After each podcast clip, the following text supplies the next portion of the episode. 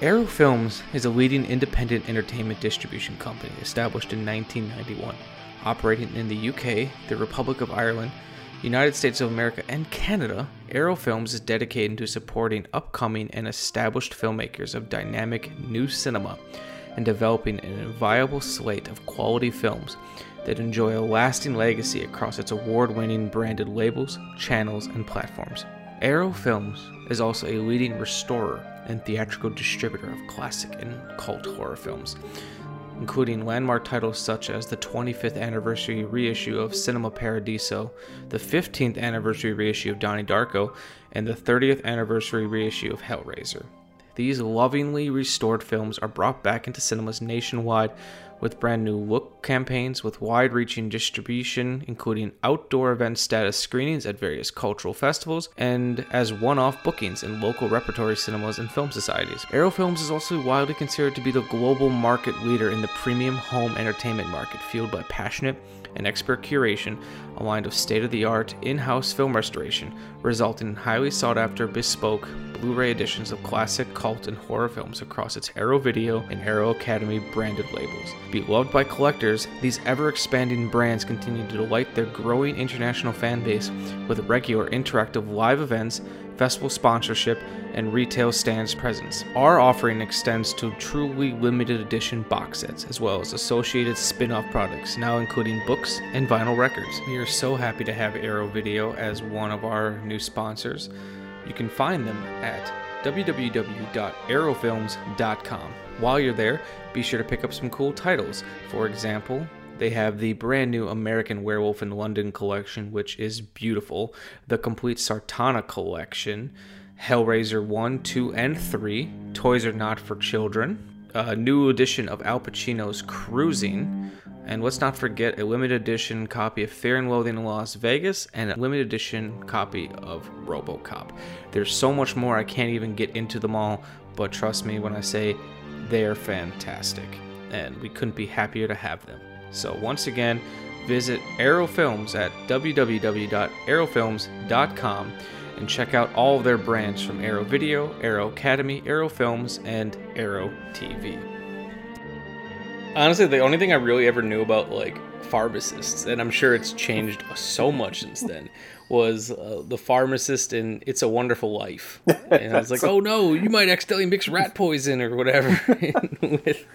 So what's funny is bringing pharmacy back into movies is there's really not that many movies about pharmacists, and there's very few movies that even have pharmacists in it. Um, so it's always fascinated me that like it's just random that way. I feel like it's um, pharmacists usually when they're in a movie, it's you know you've got like the natural born killers aspect where you have you know the the pharmacy is like where they're going to get their drugs or whatever, or you know, because they have to right. patch themselves up. Um, usually, it's a a a punchline or or a roadblock. You know, like right. um, uh, and I feel like we're going to see far more of these types of movies now with the way the world's going. But there has been in the last couple years a a influx of of uh, uh, road trip abortion movies. Um, and uh, they usually start because a pharmacist is denying someone the Plan B pill. So like the pharmacist is usually like a joke, or as I said, a it's a roadblock, or if we're going screenwriting, it is the inciting incident. The fact that a pharmacist wouldn't give someone the medication they need, they need to go on a crazy adventure to get right. medication. Uh, but like other than like it's a wonderful life like i can't think of like a a pharmacist who's had like a like granted that was a small part of the movie but like he was exactly. he was integral like, to that plot though. Right. So the only other one well one of the other ones is um and this is where pharmacist is a joke is in uh uh oh, what's it called? Drop dead gorgeous. I don't know if you ever saw oh, that. a while it's ago like but a, yes i've seen it. Mockumentary like one of the judges for the beauty pageant is a pharmacist and he's just like this like pedophilia, horn dog, and I'm like, that's great. That's what that's what people think pharmacists are. Mm-hmm. But or like, um, um uh, I feel like they're used a lot too with like, um, like it's usually like I, I can't think of like a single time where someone's had like a, a, a or a pharmacist has been used for a joke where it's like something like aspirin. It's usually uh, like like um in um um, Last American Virgin, where like they took uh, Vicodin and they took too many and now they have like a heart on or something or like and then they have to go to like talk to the farm. Like it's it's right. um but no i'm trying i'm sitting here trying to think is like has there been like just like a pharmacist movie I, I keep thinking like one hour photo but that's not a pharmacist that's a photo technician. Photo but like technician. why isn't there like a a drama about a pharmacist like could called good rx or something Yeah, right. I don't know. I mean, it's you know, it's just there is uh, a movie called Better Living Through Chemistry. that's a good title I think I- it's a great title, and I, I wish I had seen it, but I but I think there's a pharmacist in it. But again, it's more. I think he becomes like a drug addict, and it's more of a negative, uh, you know, view of pharmacists. And like, there's no. Um, the most interesting, the other interesting one is in Magnolia. Um, and I don't that the pt anderson film yeah, i've not Anderson seen it yet but i'm it's it's on my list of things that i eventually want to see Um, and, and it's interesting. There's a small scene again, not a major scene. It's not a major play, but where like Julianne Moore goes to get a medicate like a morphine for her father who's on hospice, and the pharmacist refuses to give it to her, and they like they make the pharmacist out to be like this villain, and I'm sitting there watching. I'm like, he's doing his job, like that's what he's supposed to be doing. I'm like, you know. I, I, I, I get it because from the other perspective it's frustrating, but I'm like that's he's doing a good job. That's that's what he should be doing. You should write an article in defense of movie pharmacists. Um, it's it's also been funny too, like just thinking about like the idea of, like uh, like pharmacists in movies. It's like um, so most of my knowledge of how a pharmacist works comes from movies, which isn't doesn't give you much of anything. But then I also realize Right. it's like I've I've never seen a pharmacist in a movie that is actually plays out like like my pharmacist. Usually, I'll go, I'll pick up my medication, and I'll go to the next window. The pharmacist is like, "Any questions? Nope. Cool." Like, Right. I've never seen that in a movie. right? it's never that easy, and it's always a pharmacist. Like in the real life, it's always a technician that's usually dealing with most of the people, and Mm-hmm. You know, pharmacist is back there doing other things. So it's Trying not to mix Uh, rat poison in and stuff. that is certainly uh, top of priority for us. but yeah, no, it's it's weird. I always wanted to make a pharmacist movie kind of like uh, in like the style of Clerks, where it's just like one night of like just Um, because you can see some crazy, especially if it's like on third shift, you see some crazy shit come in. and then I, I think that'd be great too because, like I said, I don't think most people realize there are twenty four seven farm, and there's not many anymore. But like, I'm sure like, Right. you get some weird stuff. You do, and like we used to work. I well, like where me and Chris worked, we were right next to um, St. Luke's Hospital down here in Milwaukee, like the big hospital, and uh, so you know all night, you know, people would get discharged from the emergency room and come. So we were pretty busy uh, on third shift there. It was one of the busier third shift pharmacies. So All right. Was there anything else you wanted to talk about, or do you want to just get on to the topic at hand? let's just get Okay. get on there. Well, then I'm gonna really try to book because, like, fun fact for people who don't already know this, I write out my intros. I write out every word. I even write out the hello and welcome part, like just in case I have a brain fart. So I'm gonna just do Right. this completely clean. Take a sip of water. If you can hear the dogs barking outside, because they're out having fun, and I'm here recording this.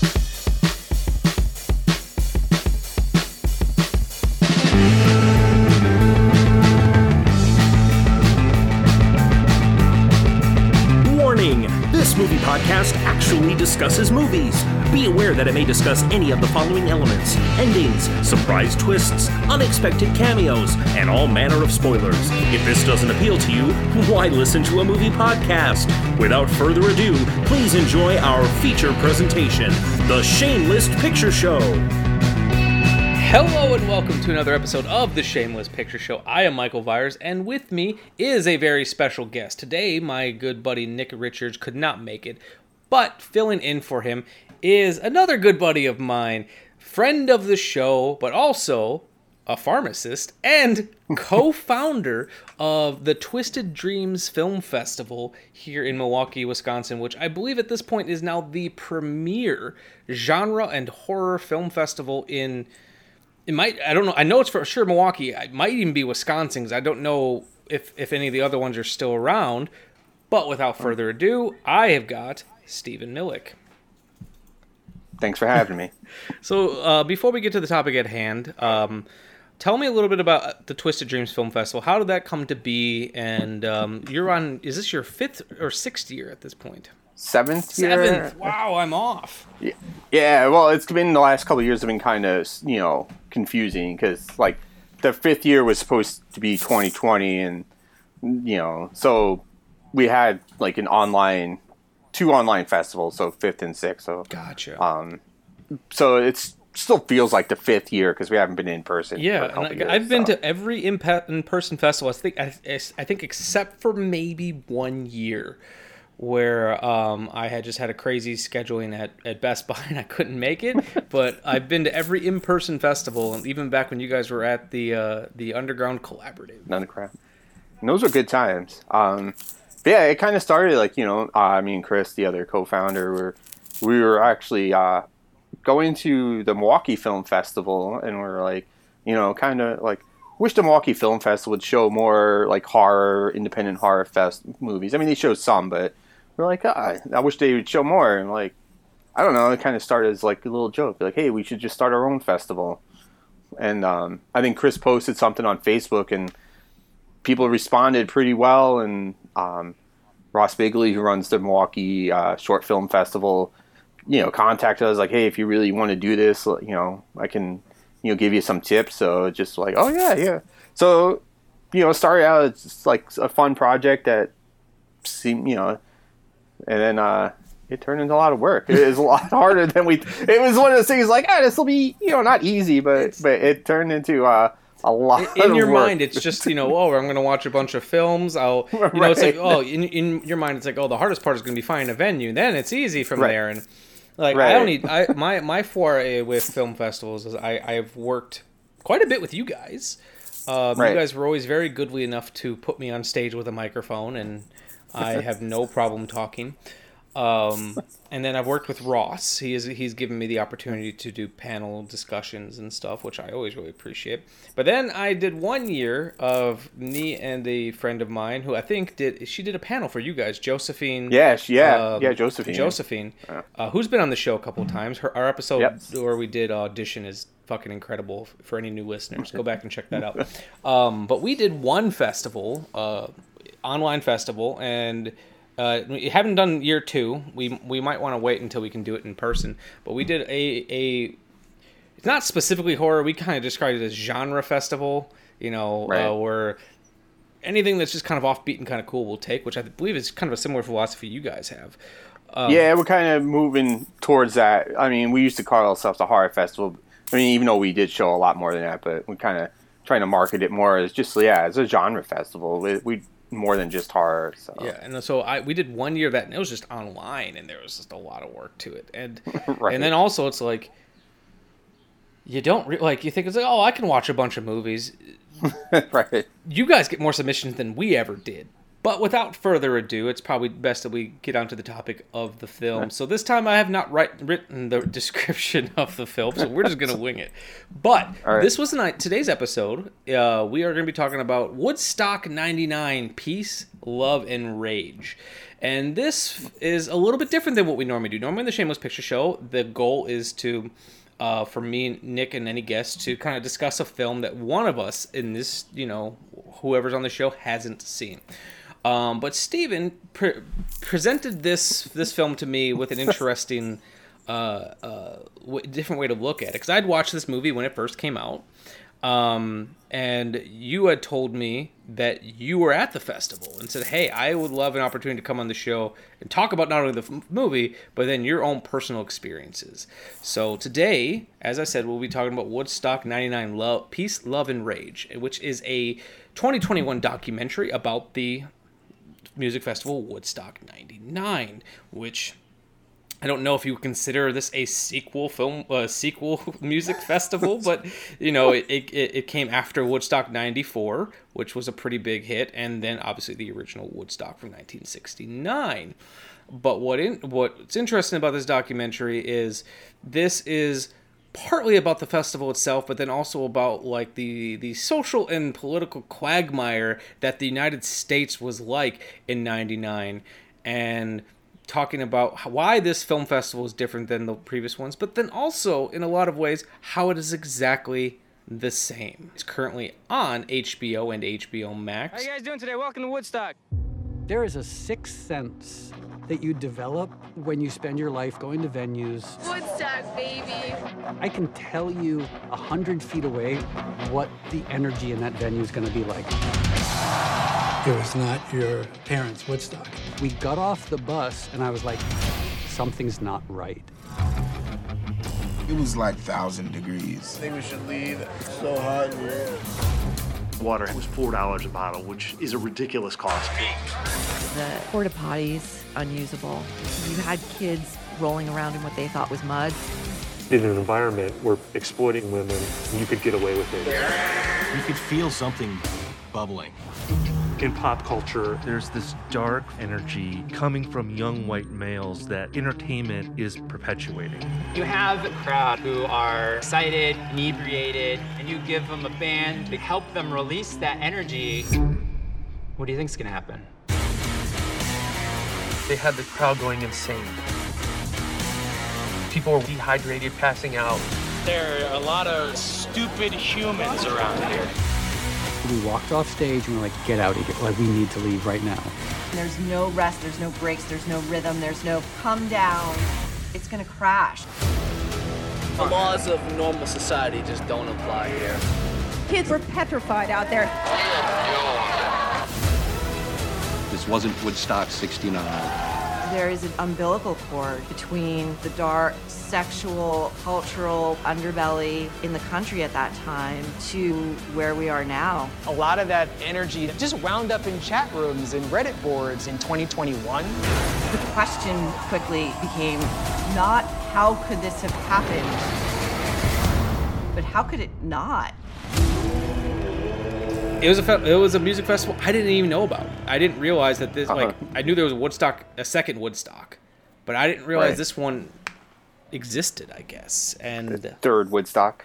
Yeah, I think they're trying to erase it from memory. no one wants to remember this one. Um, so yeah, well, one of the reasons I wanted to talk to you about it is because like I don't know how I feel about this documentary, and I was like, I just kind of want to talk about it. And yeah, um, I just like you know, like I think I had mentioned to you is like there's a lot of it that felt like a personal attack on me, and maybe I just took it the wrong way. But yeah, yeah, and it's like I, I felt very conflicted about it, and I hadn't attended, but I feel this way about a lot of uh, more current documentaries. We, we're we're in a golden age right now. We're do, for documentaries where there's more documentaries being made than ever before, and a lot of them have places to be seen. Netflix, love or hate them, really kind of helped put documentaries back on the map and made people care about them. But this documentary follows suit with a trend I've been noticing where documentary and then even a lot of documentary series are extremely bingeable. They they have a hook and they keep you watching and they find they and they but it's like eating popcorn where right. popcorn's really enjoyable and it's it's fun while you have it, but then afterwards you're like, well, I'm not really that satiated. I kind of feel weird. And what did I get out of this? I felt that way with uh, the Tiger King documentary. I felt that way about uh, the Action Park documentary. You know, I felt that way about like a lot of documentaries where afterwards I'm like, it's very well made, but it's you know, it's it's a movie. Like I probably would have right. never rewatched this had it not been for this, and not because it wasn't well made. It's just why would I go back to it? So yeah, and I feel like you know, there's a lot of things they bring up, but it, yeah, they don't go like super like it's very superficial movie. Yeah. Like they do, they they document what happened. It's just like kind of like a chronological thing, and they have some talking heads. And there's some of the talking heads that kind of like like threw me off. Like like trying to like I don't know. It, it was just kind of confused. Like it was just weird. Some of the lines they were drawing, like the connections, and I was like, I don't really see that, but. Um, well, give me an example. What what is some so, like, what is something so that biggest, didn't that didn't quite work for you? The the biggest one uh, for me is at the end. They have uh, some. I don't remember any of their names. Uh, most of them anyway. They were talking about how Woodstock '99 and the you know the angsty male you know early twenties. Oh, yeah, they drove that point home. Right, and how that line goes, and maybe it was just like a quick thing, but they, it goes to like current day, you know, um, misogynist on like it online like Gamersgate and like some of that stuff. Like where like all these like this male hatred just went online and became this huge thing. And I've seen like read articles where they talk about like even like the January 6th has it attacks were like kind of you know stemmed from this, and I'm like, you know this, I don't like. It's just weird that that they feel like that one incident had like this long lasting effect, or you can draw the line to this other stuff that happened later. And I'm like, I'm not sure I see that connection. It seemed totally. like a lot of hyperbole because uh, there, there was Right. also there was they were making a there were some people that they were there was times where they were making a lot of really interesting, really great points. Like I thought I don't remember the the Talking Heads name, but when they were talking about the DMX concert and Right. the call and response aspect of having a, a crowd of primarily white people feeling very energetic to be able to say the N word.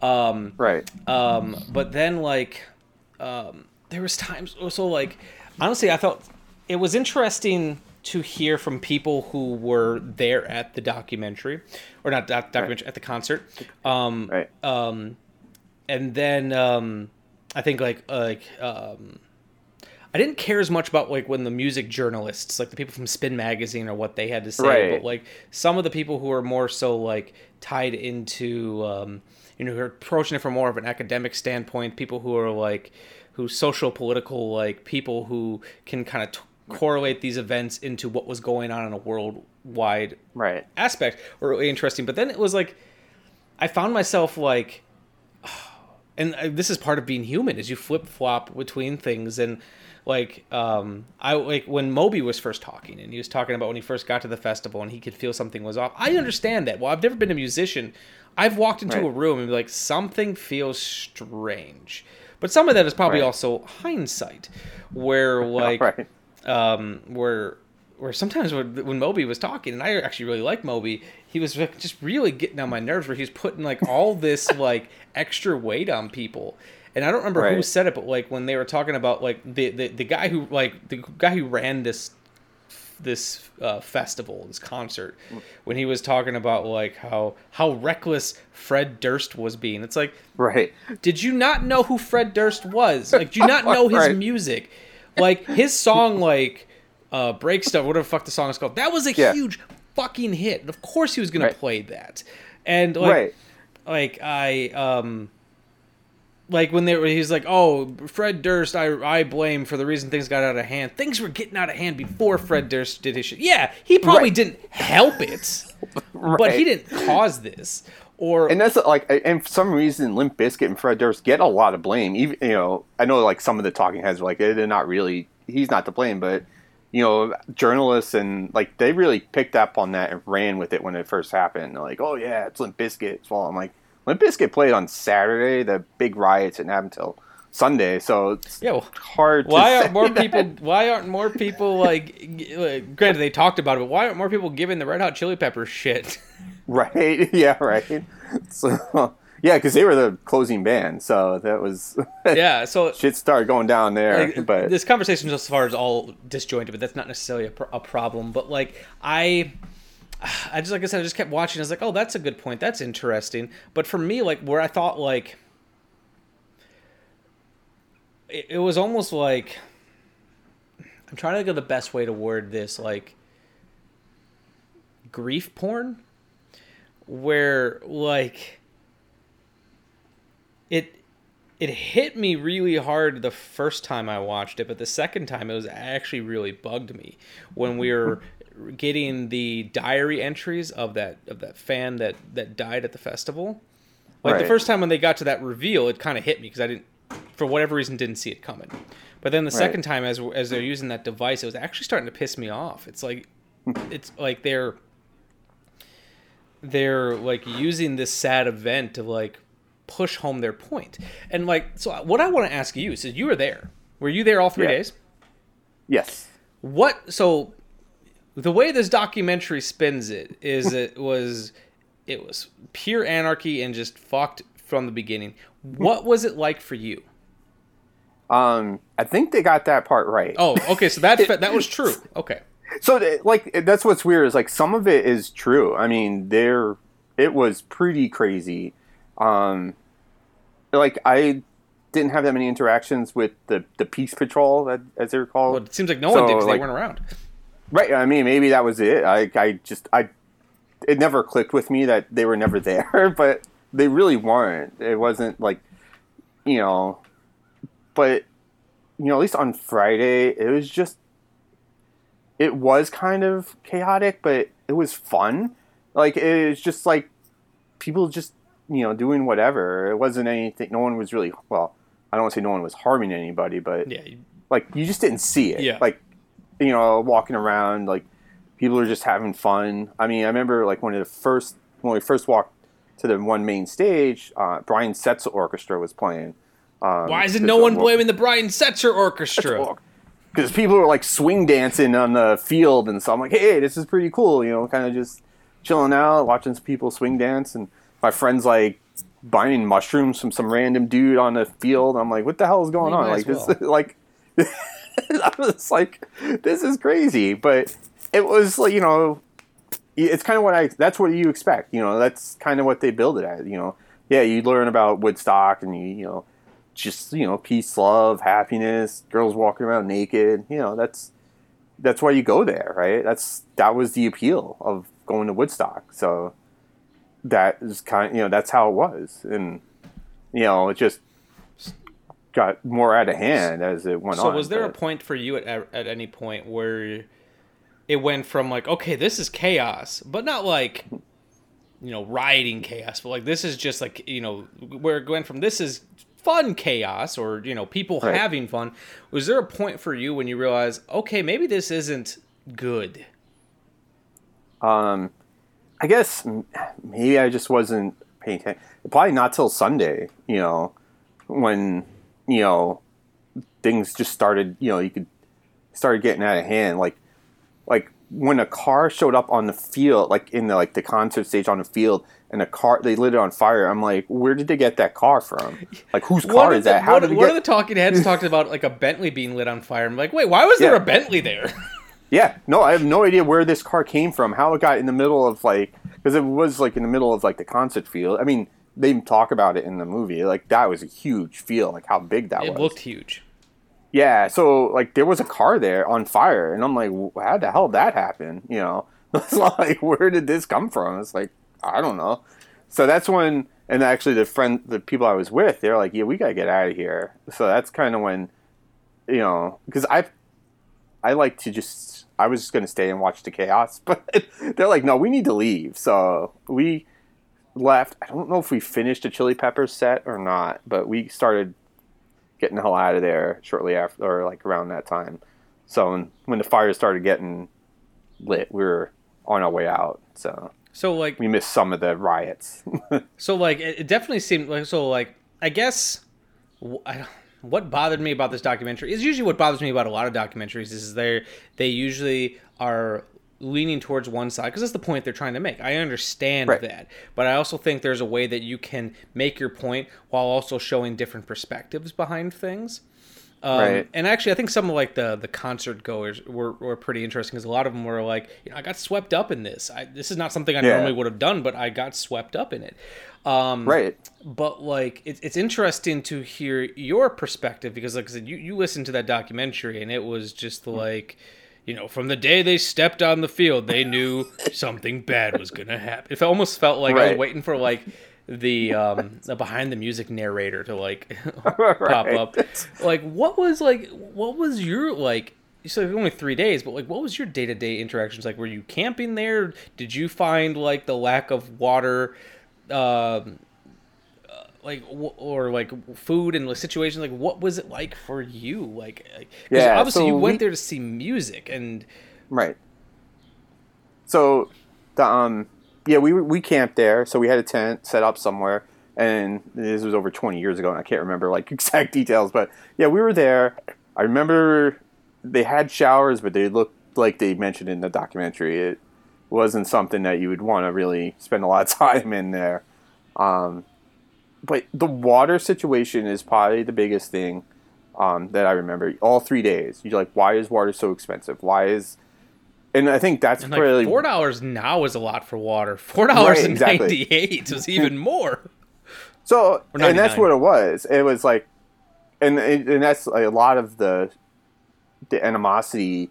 You could, I guess, you could start feeling that a little bit early because it was a lot of like, you know, even on day two, like, it's not.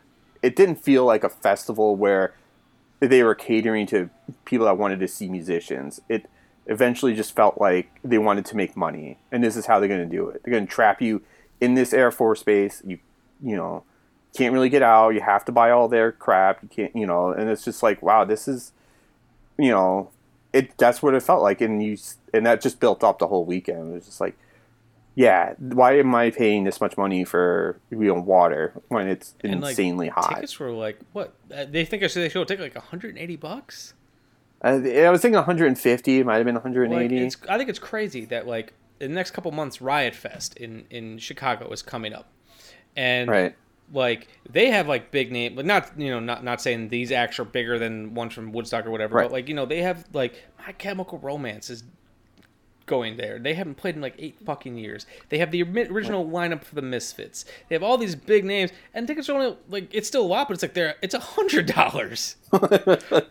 In comparison, it's like I feel like it should be the other way around. Like you know, I, I I've seen like concert tickets from like Kiss in the '70s, and it was like fifteen dollars. I'm like, Yeah. So, but I mean, yeah, I guess at the time it was like, yeah, I was in college. I was, you know, working, and so I, was, I don't know. It was just like I had the money, I had the time because I was off this. You know, like I took some summer classes, but they were over by then. So I'm like, it was just all the things worked out perfectly, and I'm like, I can go. And I, I was set, I wanted to go to '94 because I was like a freshman in high school or whatever when that um, came out.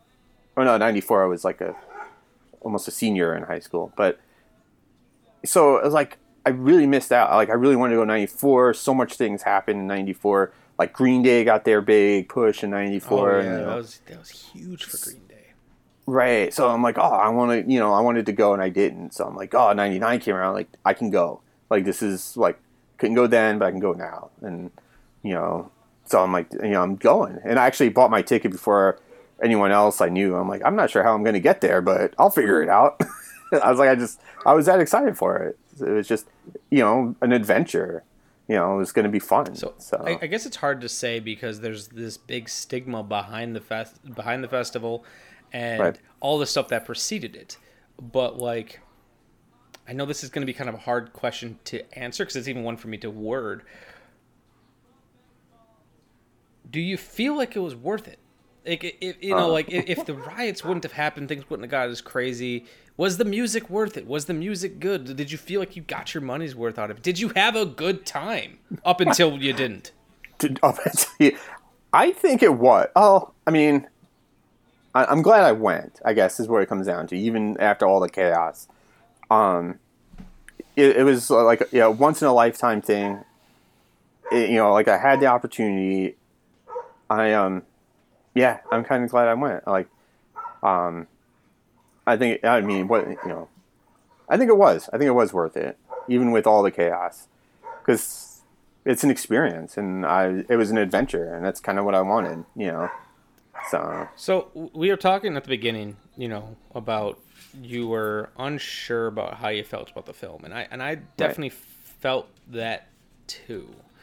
Um, but I'm sure it's different because you were there. You were, you know, it, it not just this. This is a very ham-fisted like comparison, but I'm sure it'd be somewhat similar to if anyone was like at any big historical event in history, you know, whether it be like Right. the Vietnam War or you know the Martin Luther King's marches or anything, and then were to look back and watch a documentary about it, I'm sure it's it's almost surreal. Like this thing that I went to is being Right. talked about, and and I'm sure you're probably learning stuff you didn't know about about it. right, a lot of the behind the scenes stuff and how like the like the organizers come off as, as villains in Oh, this they- movie and and uh, probably rightfully so. Of, of all the things, I don't know. that- I, I kind of really, I didn't, I didn't like them from the beginning, but I really turned on that one dude where he's like, "Well, they shouldn't be walking around naked." I'm like, right, yeah. Isn't that like, Yeah, wasn't that your a- big highlight from like fucking the original Woodstock? Was that people walked around Right. naked? Fuck you, dude. Right. I mean, and that's you know, honestly, I was you know early twenty something dude. I wanted to go see naked girls walk around. I mean, I'm not you know, to be honest, that's what I one of the appeals of going there. Yeah. You know. So like, So- if you had to start to think about like what weren't you responding to in the documentary? Because it's, you know, it, it, and like I said, this show's going to be different because it's going to be me asking you a lot of questions because That's- because there's not like there's not a whole lot to analyze in this documentary. Right.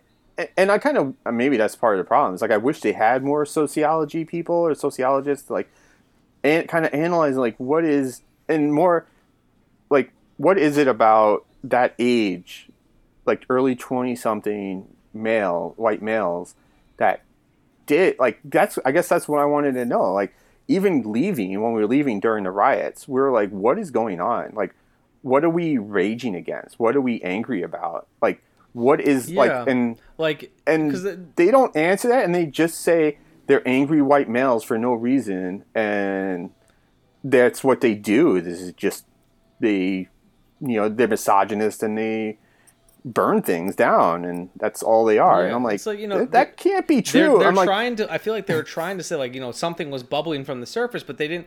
Right. And but th- and then they would like very ham-fistedly bring in like. You know, so when they're talking about Metallica, they brought up the Napster thing. It's like, what does this have to do with anything, other than like the fact that like Pirate Bay and Napster were huge in the '90s, Right. and you can have Dave Mustaine kind of you know give some shade to Metallica, which was great. Um, like, what does this have to do with with any of this? Like, I guess there, there's the correlation that it's music and it's music related, Right. but and um, And I guess that's true too, because they even bring up like in the very beginning, they show clips from like American Pie and um, Fight Club, uh, which all came out in 1999. Um, Fight Club came after um, Woodstock, so that it's kind of weird to. Uh, they can't blame it on, but it's obviously a feeling that was in the air when you have something like Woodstock and something like Fight Club, kind of talking about the same thing. So it was obviously something in the zeitgeist at that time. Like, but what was it? But they don't really go there, and they just like it's just yeah, these it almost angry white guys that are mad at the world, and it almost and they, and they still are, It, it al- and that's what they. It's like Do you remember in school when you'd have to like remember teachers always be like when you're writing an essay you have to have a really good like entry paragraph that also states your thesis statement? And I can't speak Right. for you but half the time I didn't know what my thesis was so I'd write the rest of the paper first and then figure out what it was after the word. And that's what this feels like. I feel it feels like they kind of had an idea of what they want like they were they were charting the progress of this and like oh we're noticing trends but didn't really know what they wanted to say about it right. And again, like, other than Moby giving uh, shaming everyone, like yeah. Well, that was funny too. He's like, I've never heard of these bands. I'm like, even I had heard of those. Like, I wasn't big into indie music. he, like, he, he was so upset that he wasn't on that board. that is true. That's and that's the other weird thing. They're like, you know, who would want to go see you know Limp Bizkit and Moby? I'm like, I did. Yeah, I like Moby. I had Moby's record. I had Limp Bizkit. One of the people from I'm like, Spin Magazine, I think, might have said something said something very similar to that. Be like, you know, who was booking this festival? No one who's there to see Jewel would want to see Metallica. And they're like, do you have a very narrow taste in music? Like, you know, like I, I was just the other day, I was you know spinning hardcore punk, and then I went to like 1970s country. Like you Right. can like different things. Yeah, it's like Jewel seemed like a weird choice, but it's not like you know. right. I don't know. Like Yeah. variety is the point. Why wasn't anyone being like? No, I don't know. The people who came to see Megadeth probably don't want to see James Brown. Like, Probably not. but you know, th- that's the option. That was what was great. It's like there were two stages. You could go whichever one you wanted. You know, and you know, yeah. So that was. Though it was was weird, yeah. I'm like, no, I did. I don't. I like Jewel. I like Limp Bizkit. I like Moby. I'm like, I'm all for all. You know, like all of them are good. Well, Limp Bizkit, You, it's hard to understand how big Limp Bizkit really was in it's '99. But it's crazy to think how big Limp Bizkit. Like, cause like I was, you know, not to make you feel old or to age myself. I was nine Right. years old at the time. um, but my brother, he was huge into Limp Bizkit. I remember like when uh, Chocolate Covered Starfish came out, like, and I remember like. Like my mom was like pissed off 'cause she, you know, she's like Limp Bizkit. That's a that's a euphemism for something, and you know, and then like his, the music's very aggressive and shit, and right.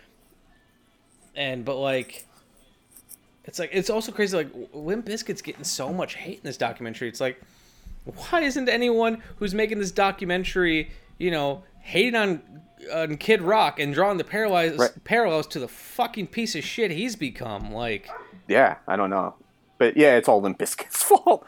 But it, you know, and that's the other thing too. Is like we're just because that concert, like that uh, event, captures what it was like in 1999 to be young male. You know that angst. That is probably happens to every early 20 something guy or person, really.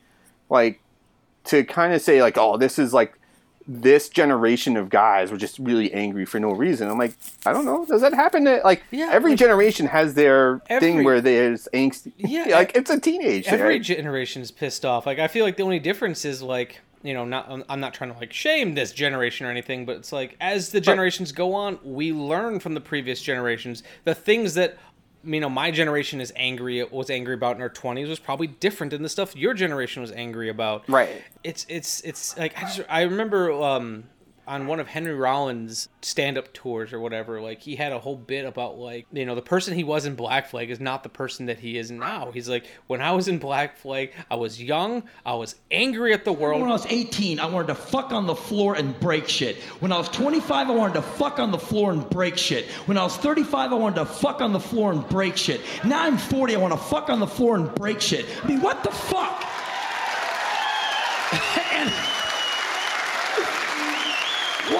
And are these rock bands so nice now? Aren't, aren't there people around who just like want to put on a record and like wreck everything in sight?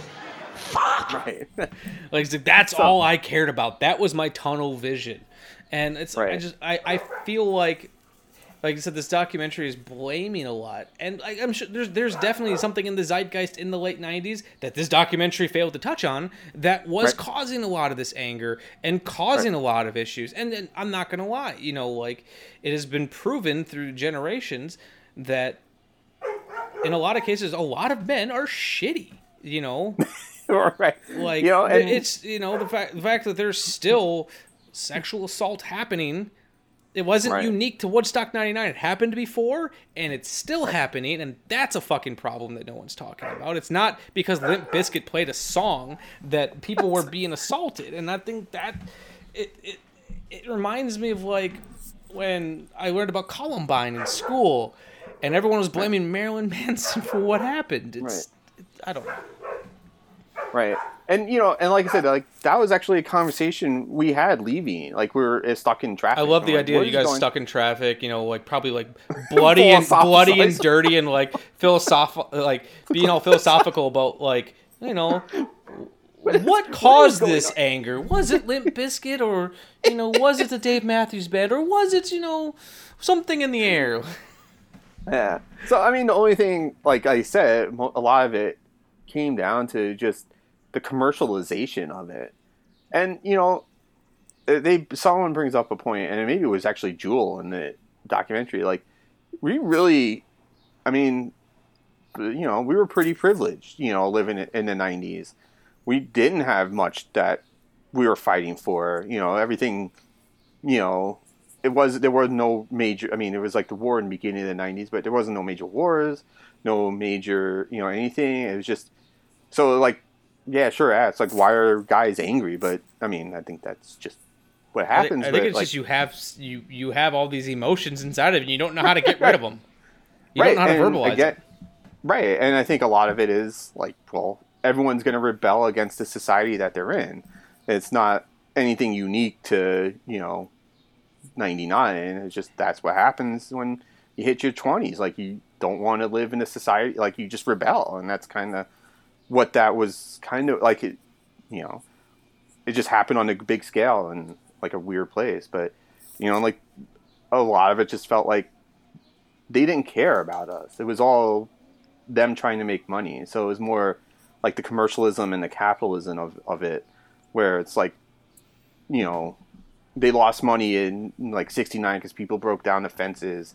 In 94, you know, they lost money because the same thing. Like, so now they're to build it on this giant fort, you know, in, a, in a, like this Air Force base where people can't come in and, be really strict and make you buy their food and their water and you know so it's just like it just felt like oh this is not what we thought it was going to be this is just a way for them to make money which it, i mean It- in hindsight we should have realized that because it is, but, I think it's also it's- it's one of those things that like when you're in that age, you finally start seeing how the world works. And then I just Right. feel like it's one of the situations. You guys were hot. You guys were Oh sweaty. you were Yeah. hungry. You were thirsty. And then it's just like, you know, in the back of your mind, you always knew like they're charging us tickets. Of course, they're here to make a profit. But then, Right. like when you're already upset about all these other other th- all these other things, it finally like dawns on you. Be like, yeah, this is shitty. right and that's kind Of, i think that's where at least for nine, like woodstock i mean not to speak for like the entire generation or like the you know gen x but at woodstock it, that's it just built up. Like Yeah. they And the didn't documentary did kind of touch on that. right.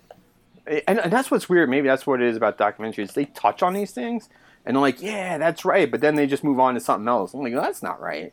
So it's like it's just weird because they do a good job at like showing like what really happened but I mean, it's just like some of the takeaways from that is not what I would think they it should be. It's like that's not the takeaway I got from being there. I think maybe that's where So the the disconnect is you is. watch a lot of films, uh, and Yes. you know you you're involved in the film world quite a bit because of your, because of this um, because of your film festival.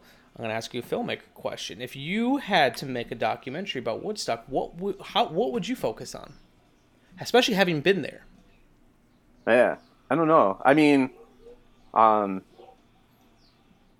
I don't know. Like it's hard because like Because like 'Cause, one yeah, I one mean, I- question's like why it was worth a documentary. Not to say you know the things that happened there weren't terrible, and you know the fact that people did die, but Right. like one questions, it's like okay, there's a lot of situations where bad things happen. Why did we make a documentary about this? Yeah. Why was and I guess that's important?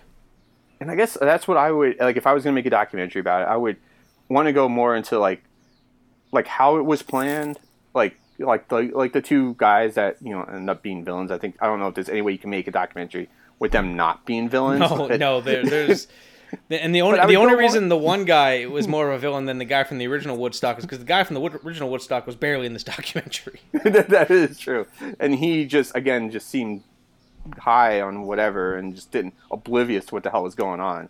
But again, that you know kind of lures you in, like oh you know, and that's kind of like you know what we expected, like something kind of just fun, not you know, like just go out there and peace love, you know, instead of you know like oh this is super commercialized and branding and and that's part of like MTV they talk about like oh people hate MTV it's just like no and yes I mean there was part of that and you know but I watched TRL I w- was into that. I was into the I would watch the boy bands. I wasn't like huge into them but like but what happened is it felt like MTV was there just to promote MTV again it was all this commercialism stuff. It's like they're not they're the, you know and that's i think more where the rebellion came from not from oh we hate mtv because they showing stuff that our sister likes. Now what like dave holmes i think said something stupid like that but it's like no it's just like this is commercialized. You're using us to sell stuff. Like that's i think that's kind of where like the like it just like oh you know like that slowly realization like oh they're not here to ha- like we're not they're not here for us to have a good time. They're just trying to sell stuff. And mtv was the same way. It was just a big commercial thing for them. And you know and that's why i think people Yeah.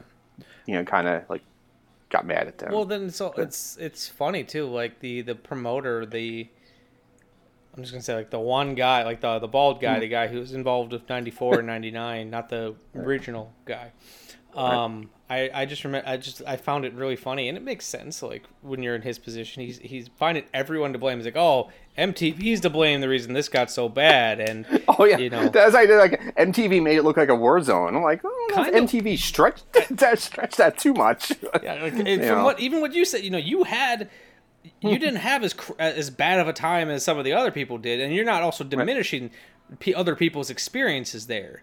You know, you're Right. not saying like, oh, well, that's stupid. That's not wasn't my experience. You're saying your experience was wasn't too bad, all things considered. Right. But even you, who had like an, you know, your experience wasn't too bad. You're like, yeah, well, the way they presented it was pretty accurate. Yeah, because I mean, and this is going to sound insane, but you know, like I wanted to get up in the front of the stage, so for like Alanis Morissette, I got like way up in the front part, and there was like a mosh pit going on. So I always tell people like, yeah, I was at the mosh pit for the Alanis Morissette concert, but yeah, you know, and that was crazy, right? Because that's Alanis Morissette. So I'm like, because I think after her was Limp Bizkit, and I'm like, I'm getting the hell out of here. Like it's it's like it's funny like that that uh, the fact that you mentioned that and there's so much truth to that so like i've not been to I've, only music festivals i've been to is summerfest but Right. you all like there's moshing uh, moshing will happen at any concert because there's always a small sometimes large group of people that have no idea what moshing's all about and just want to create anarchy. I was even at like a punk show recently. Um, I went to go see Okilly Dokilly, the fucking Simpsons metal band, and of course, there's they're, they're playing hardcore music. Of course, there's gonna be moshing, but there was this dude just who wasn't there to mosh for fun. he was just he was just jumping through the crowd, elbowing people in the back of the head, and just being a fucking fool. And I was like, the people who they were there to mosh and have a good time, they were doing their things, and they kind of kept, you know, sometimes you get pushed a little, a little bit. They try to keep it contained. This dude is just fucking all over the place, and I've, you know, I've seen mosh pits break out at fucking Weird Al. So like, when you said there was a mosh pit at Alanis Morissette, I'm like, yeah, that checks out. Not because it's moshing music, but because someone's just like, oh, I'm just gonna do this because it's funny, ha ha ha, and then it just gets out of control. But yeah, so I mean, I just remember being up there and it was gross just because, I mean, it's a mosh pit and people around you. It's like, it's hard to think about now in the age of COVID how insane that is because, like, I got out of there, like, my shirt was soaking wet, not only because it was hot, but like other people's sweat. And like, so it was one of the grossest things. I mean, again, it was just, it was wild, but it's, it's all, it was like, it was like this is gross, and I got to get the hell out of It's- here before some other band comes on and things get really crazy. And I feel like one thing they, they touched on it very briefly, but they were driving home like angry white males. Right. And right. I'm also not going to say like I'm not here being like why are you making fun of the white guys because like they're some of the stuff they're saying isn't is, there's truth behind it. You know they were angry, and the, the, the, uh, the just youth in general were angry, and of course it's almost like ninety percent white people. So yes, Right. it- I know it's like I'm, I can't argue. yeah, that, like, they, they were was, like, angry white young males. But I think the, one of the things they're not really touching on is also like it's the young part is there's it's a lot of immaturity. Right. It's things that seem like a good idea because you're you know it's either funny or whatever, and then you mix in alcohol. It's just Right. immaturity mixed with stupidity. Right. And you know, like uh, they talk about it, but the heat really what like like Yeah. if you stand out in the heat that long, you like it's just I get irritable if. I'm out in the sun and it's not that hot. Right. So and I, like that's like it, everything's kind of hazy for like not because I was drinking or doing drugs. It's just like I was just so incredibly high. Like it was, like it, it things just turned to a blur. And the other thing that they don't mention with the heat is that it's on an air force base, right? They cleared that out. Like there's no trees, there's nothing. Like every other thing was like in the woods or like you had something, but this is an air force base. It's a hot paved tarmac, you know, for airplanes. There is one airplane hangar that they had set up where the rave was, but you know that was it. There's like no trees, nothing. You can't escape it. Like you can go to your tent, but your tent's just like hot as hell. I mean, at least you're not in the sun. But it's just like, where do you go to get out of the heat? And you know, so I you know I went into like they actually had movies showing 24 hours like in the in the hangar. Like they had like you know raves going on at night during the day. They would show like like Reefer Madness. I think I saw like part of it there, and I'm like, I'm just gonna sit here and watch, like just sit on the floor in this in this hangar and just try to cool off. But you know, again, like those are decisions I made. Other people made not so great decisions, but you know, it's like the those. I mean, there really wasn't that many options. Like, what are you gonna do? Yeah. And I feel like I remember, and this is what's weird because they don't talk about this at all. Is like there were buses that took us into town. I remember going into town and like just walking into like shops and stuff, just you know, Yeah, using their air touch on conditioning. that. They just made it sound like you were stuck. Yeah, and you, for the most part you were, but Like I remember going into like a town. I remember my friend trying to use like every time any shop or something try to use their bathroom. They're like, "Hey, can we go in and use your bathroom?" Blame you. And it's, I know it's like, um, yeah. So it is just great. Like I, I really feel like the heat was a big factor too. And again, you can't get water. Like, why is water so expensive when people are like passing out from dehydration? Yeah. Like, that's insane. Like, what is like that's not smart. Like, that's just poor planning. Yeah. And, like they should have just made that free. They should just give out free water. Yeah. I agree. Like it's like the amount of money they're still making. I'm sure like. Right. I'm sure handing out some free water, or even just a dollar, dollar water. It's like fuck, man. Right. Um.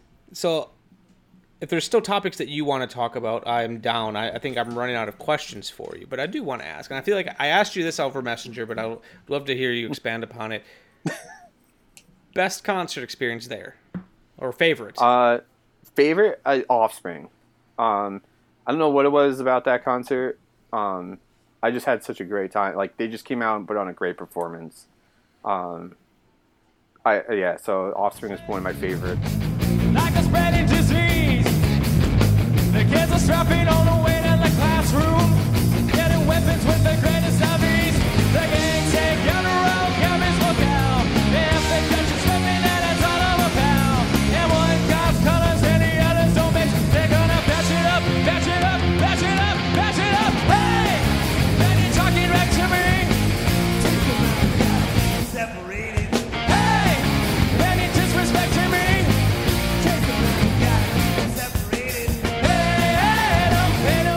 Uh, Metallica is a hell of a performance. Um, was it good issue even if you had- couldn't get close? Like, were there screens or something? Or was the music just Yeah, good there enough were that even if you couldn't see like, them, it was still good? Yeah. So the issue I had with Metallica is they went on late. It was like eleven o'clock at night, and I've been out in the sun all day. I was hot as hell. Like I was so tired, and I just kept thinking, when are they going to end? Like they just kept playing encore after encore, and I'm like, dude, I gotta go to bed. I was like, I can't stay. guess the only good thing So- about it being so hot and being so tired, you probably fell asleep pretty fast. Yeah, so I was like, dude, I'm like, I'm, you know, I feel bad leaving during a Metallica concert, but like, this is late. I gotta go. so, I mean, but they were great. I mean, they were a fun live band, but um, it was just late and I was tired. I don't like this. is- Worst musical Um, experience you saw. I don't know. Well, I think I told you like Dave Matthews was one of my favorite bands, and I had seen him in concert previously, and they were really good. Um, it was, it was just it wasn't good. Like he did, I don't know what it was, but yeah, like that was that was probably the most disappointing one was Dave Matthews. What he just seemed high and like mumbling.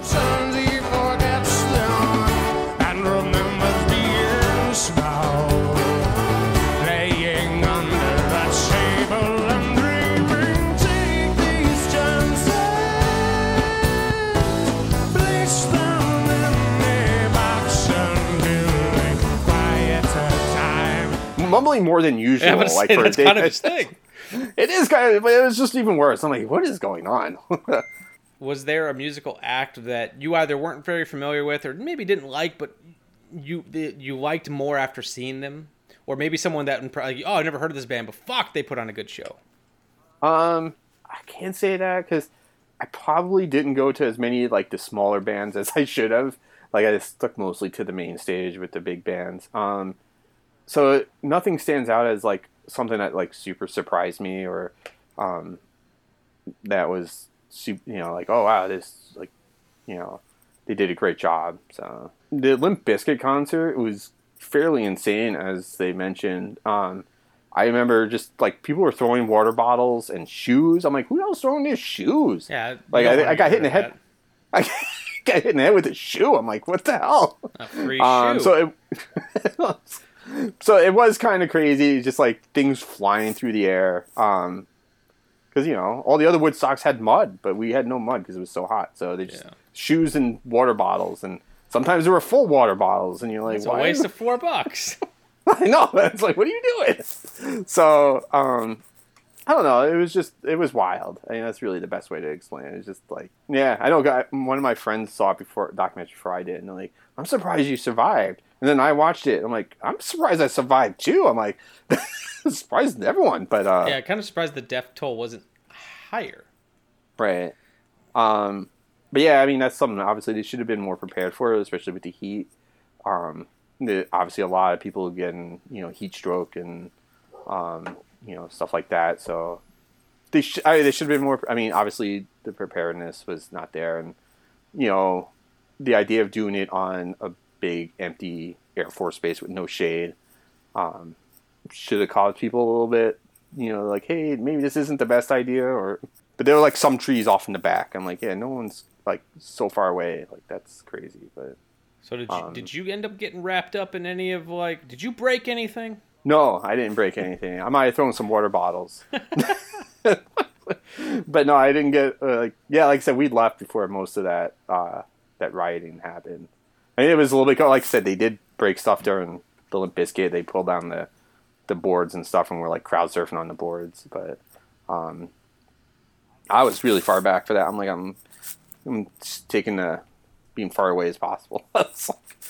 Um, so yeah, no, I didn't do any. I didn't really break anything. Was, So before before we wrap up, do you have any more? Do you have any other thoughts or comments, opinions about the documentary? Because like I said, for people listening, this wasn't really going to be like one me, me and Nick's normal deep dive. It's just it's kind of one of those things that's it's. I feel like for us to do a deep dive on this, I, I would have to do my own independent research and just like what the world is like, which you know it's. Right. Um, but um, like I said, we both kind of feel kind of at arm's length about it, and I think we both kind of feel that like they touched on a lot, but didn't really deep dive into anything, and it's felt Right. very one sided. And not to say that there's necessarily much else on the other side of it, Right. But I And I, I- I, like hearing those perspectives. right, and I, I I'm more interested in like, you know, while like yeah, why it had like I'm more interested in the sociology of it, like what was going on, like why was this something? Because they're like, oh, you could have predicted it. I'm like, I don't know if you could have predicted it, like. But I mean, there was obviously something in the air in ninety in the late nineties, like. But I would have wanted to hear more about that. yeah, like why like, could you? what have was pred- going on? Why could you have predicted it? Because Yeah, like like because Limp Bizkit's angry music, like that's why you would have Like- like, that. That's their reasoning in the movie. yeah, movie. like uh, well, 'cause they think about it, like then you should have been able to predict. Then violence should have happened at Woodstock '94. Green Day was a Right. fucking angry band too, right, exactly. You know, and people threw Um, shit at them, and they threw it back. Like right, right. Um, so yeah, I don't know. Um, I guess one of the things I was curious about, I was going to ask you is when you think about like the late '90s, because like I said, you are younger than me.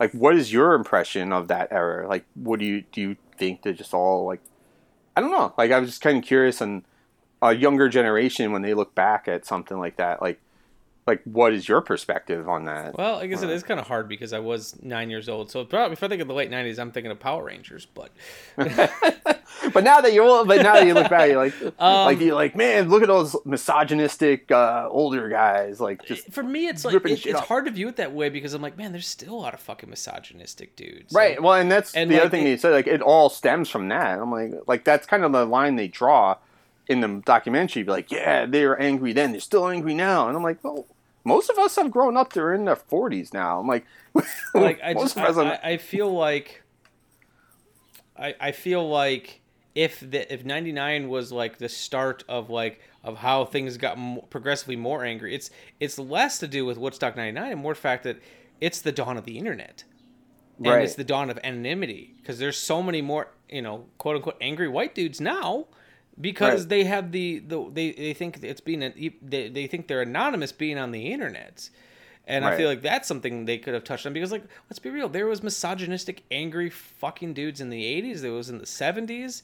right. You know, it's it's just more documented now because people are like, you know, video like especially now. Like, I don't even know how like this generation does. You know, because everything is on a cell phone. It- like, it's also funny you that, can't do that they're anything. that they're saying it's like, oh well, you know, like this is when like the angry white dudes got at their were at their worst. I'm like, well, I don't know. I think the people who started the KKK might argue with that. They they were even more angry and even more white.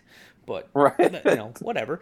I don't know. And then I guess the other question is like, did I misinterpret that, or did you get the same? Like, they kind of said that that angry white dudes started there, or like they kind of put in that as like the beginning, or and maybe Yeah, I just yeah, like and- and- like I said, I felt like maybe I was internalizing things that I shouldn't be, but and like, like I, I took it kind of I, I definitely got that uh, but i also kind of got it that like like I said, they were trying to say like you know this type of anger and this type of like angst was different than it was before, and it very well might have could have been. It very well could have been, but they didn't really tell me why they they Right, got to that point.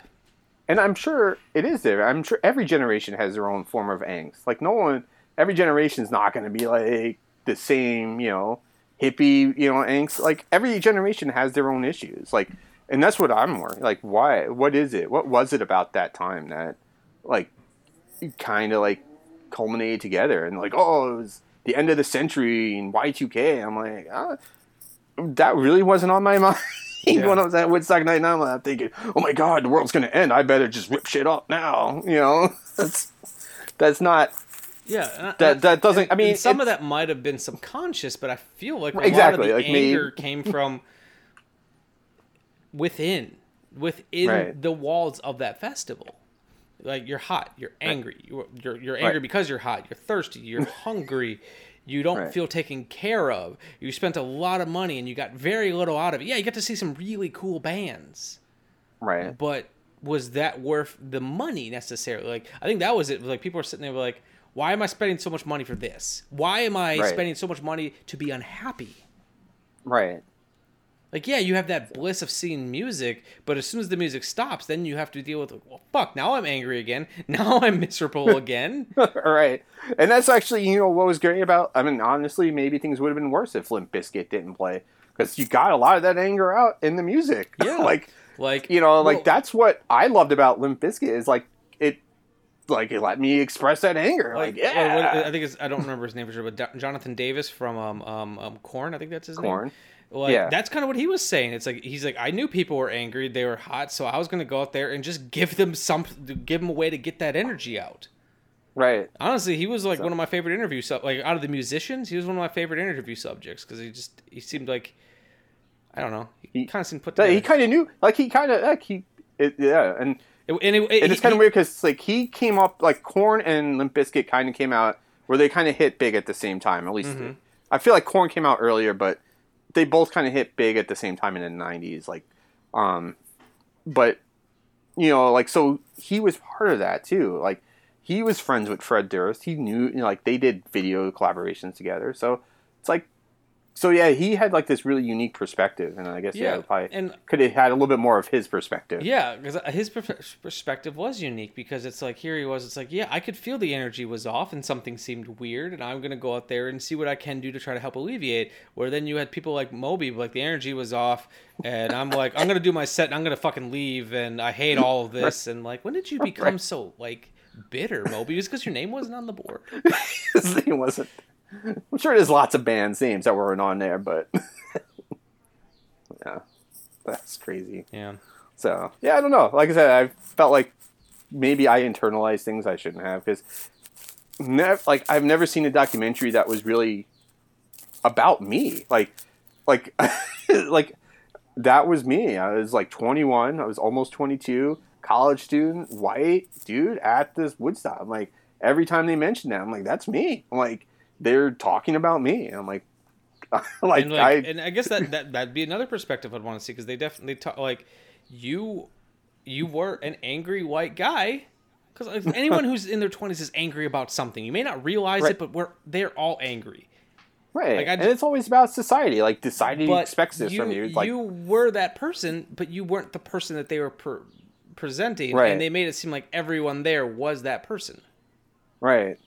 And that and like that everyone just grew up to be still angry white guy. I guess they didn't like they said it like it moved on. I'm like, I get it. This but yeah, it's like maybe that's where I took it personally. Like like I'm you're a pharmacist god damn it I'm a farmer. I'm I'm 40 years old. I'm not angry that much anymore. I'm just tired a lot. But you know, it's like eh, I don't know. Like yeah, so that should know. be the postscript i'm not angry i'm just tired really what it comes down to. It's like just don't But have no, time for this anymore. Ultimately, like it's, it's a movie I'm glad I watched, and it's um I'm also a sucker for music documentaries. While it's kind Right. of a music document, it's it rides that line.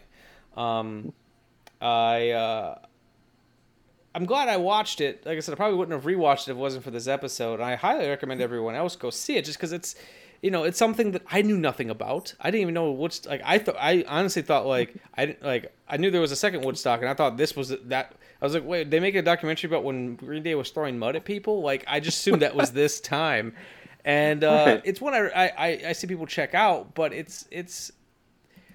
I'm struggling to know what they're trying to say. Right.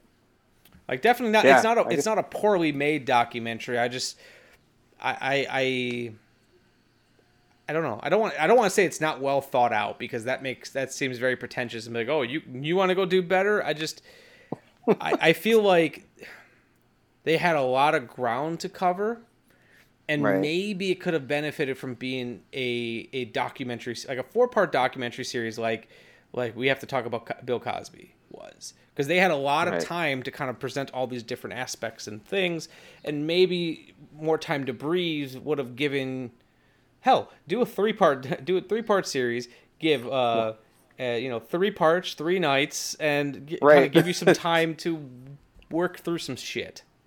Yeah, because like even the, like when they're reading the guy's journal, like he was having a good time, like up until you know Up until he died, wasn't. which yeah, exactly. But it's like even if you're reading that, it's like he's having a time of his life. Like why diminish that? Like granted, things like and then they didn't even talk about like they hinted at like how he maybe died and it was like neglect or whatever, like they treated him wrong, but it's like I don't know. It's like, well, that would have been interesting more from a medical perspective to see what happened back there. But Yeah. um, but yeah, and you know, it, it'd be more interesting. Like they do talk about like all the um, uh, they talk about some of the rape and the uh, the sexual assaults, and I'm like, you know, I would have liked to see more, like the the females that were there, the girls that were there, kind of talk about from their perspective, because like not it's not their fault that it had, but it's like there was it felt like a culture that was there that was just like it was okay. Like no one said no, it's not okay, and maybe that was just being young white dude. Like that just it seemed like it was okay to do, but I mean, some things went. I don't know. It's just weird. Like I guess I would have like a little bit more from that perspective Yeah. you know, because you know it's like yeah, I mean, the every the whole chant like all every all weekend was you know show us your tits, you know, anytime you saw a girl, it's just like that's what people say, show us your tits, and they would or they wouldn't, you know, it's like I I didn't see anyone like super harass anybody, but we definitely said that throughout the weekend. it was And it's a- common and some of that comes from like the values at the time, and you know the fact like that's the type of stuff you would see in an American Pie movie and be like, well, that's what our entertainment's pointing at us, and that they're Right. trying to make that connection that you know like our Right. entertainment is telling us this is okay, so like Right, um, and you know, and the the one thing they talk about, they mentioned briefly, which is probably a more bigger influence on that part, is the Girls Gone Wild series. Mhm. I remember trying to watch like blurry versions of Girls Gone Wild on pay per view and be like, "Man, where are all these girls that are just flashing your tits and you know get naked? Like, I want to be there." You know, so it made it out seem like, but it seemed like it was okay because they never told like they never said from the girls' perspective like that they were. They always seemed like they were doing it willingly. I Mhm. guess, and you know maybe they weren't. Maybe they were under the influence, and maybe it wasn't quite the way it was presented. But that's just how it was presented, and that's you know. I don't know. It just seemed like that's what. Yeah, I guess I I, would have preferred. I would have liked to have heard some of the female perspective, a little more of the female perspective as well, and not necessarily from like Jewel, who was a performer, but like more Right. female attendees. And maybe they just couldn't get some who wanted to speak or what have you. Right. I don't know, but um, yeah, um, I think I've kind of exhausted everything I have to say about Woodstock '99. You got anything else Yeah. before we wrap up? No, I don't think so. I think that's uh, all right. Pretty much everything I was gonna wanted to talk about. Yeah. Well, get off my chest. Feel like Well, before I let you go, why don't you tell everyone a little bit about the Twisted Dreams Film Festival, when it's happening this year, and um, where people can find you guys? Yeah, so Twisted Dreams Film Festival come back again live after being virtual for two years. Uh, it's October 14th, 15th, and 16th. Uh, be at the Avalon Theater, so a new location for us. Um, a lot more space for vendors, so we're hoping to get some vendors and some celebrities there. And uh, yeah, find us on Facebook, uh, Twisted Dreams FF. Um, uh, same thing with our website, twisteddreamsff.com. Uh, and that's FF as in Film Festival. Um, so yeah, find us there, and let's uh, keep you up to date on you know all that's going on. We're still getting submissions still open, so if any filmmakers are out there and want to submit some films, they still got some time. And yeah, then it's the hard part of watching all those movies and trying to figure out which one. It's always heartbreaking because some of them you really like, and you have to, you know, it just doesn't fit or something happened, like it's just not going to work. And like, man, I really love that movie. I wish more people could see it, but Yeah. um, so if you do get rejected, it's not personal. It's um, you know, it's hard. It's a hard decision. It's a hard process because I could, if we could show more, we would, but we, it's limited. Yeah. Well, I'll definitely be there this year, and um, All right. Uh, yeah, everyone should check it out. And once again, Steve, thanks for coming on. I've always enjoyed when you've been on. Usually, I've had you on for like our some of our Patreon stuff. I know I had Right. you do some. Uh, you did. You record some audio clips for a previous episode, but uh, Right. yeah, I always enjoy having you around. Yeah, thanks. Always, always enjoy talking to you. It's weird. I was gonna say because I listen to your podcast all the time. Like I you. feel like you know, like I'm feel like I'm good friends with you and Nick, even though like I don't talk to you that much, but you know, like you're always in my car when I'm driving, and Well, I it's appreciate like, oh. hearing that. And you can reach out at any time. We are friends.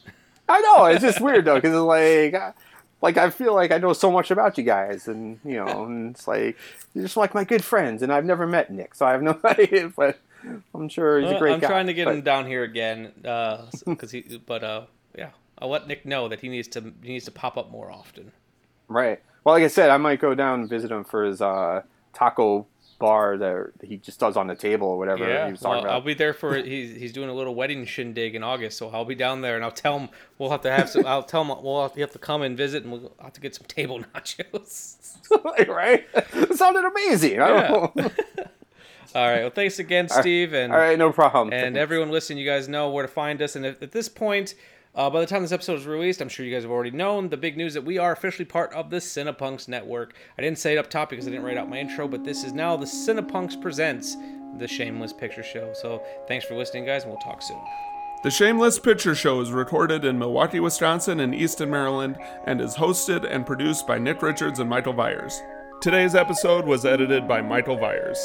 Our opening theme music was written especially for us by The Directionals, with narration by Zach McLean. The end credit music you're enjoying at the moment was generously provided by my friends in the band 10 Speed. The Shameless graphic design is masterfully done by Amanda Viers. An extra special thank you to all of our Patreon supporters and to our generous sponsors. We are on Spotify, Stitcher Radio, iTunes, Google Play, and Libsyn. You can find links for all these amazing people in the description below.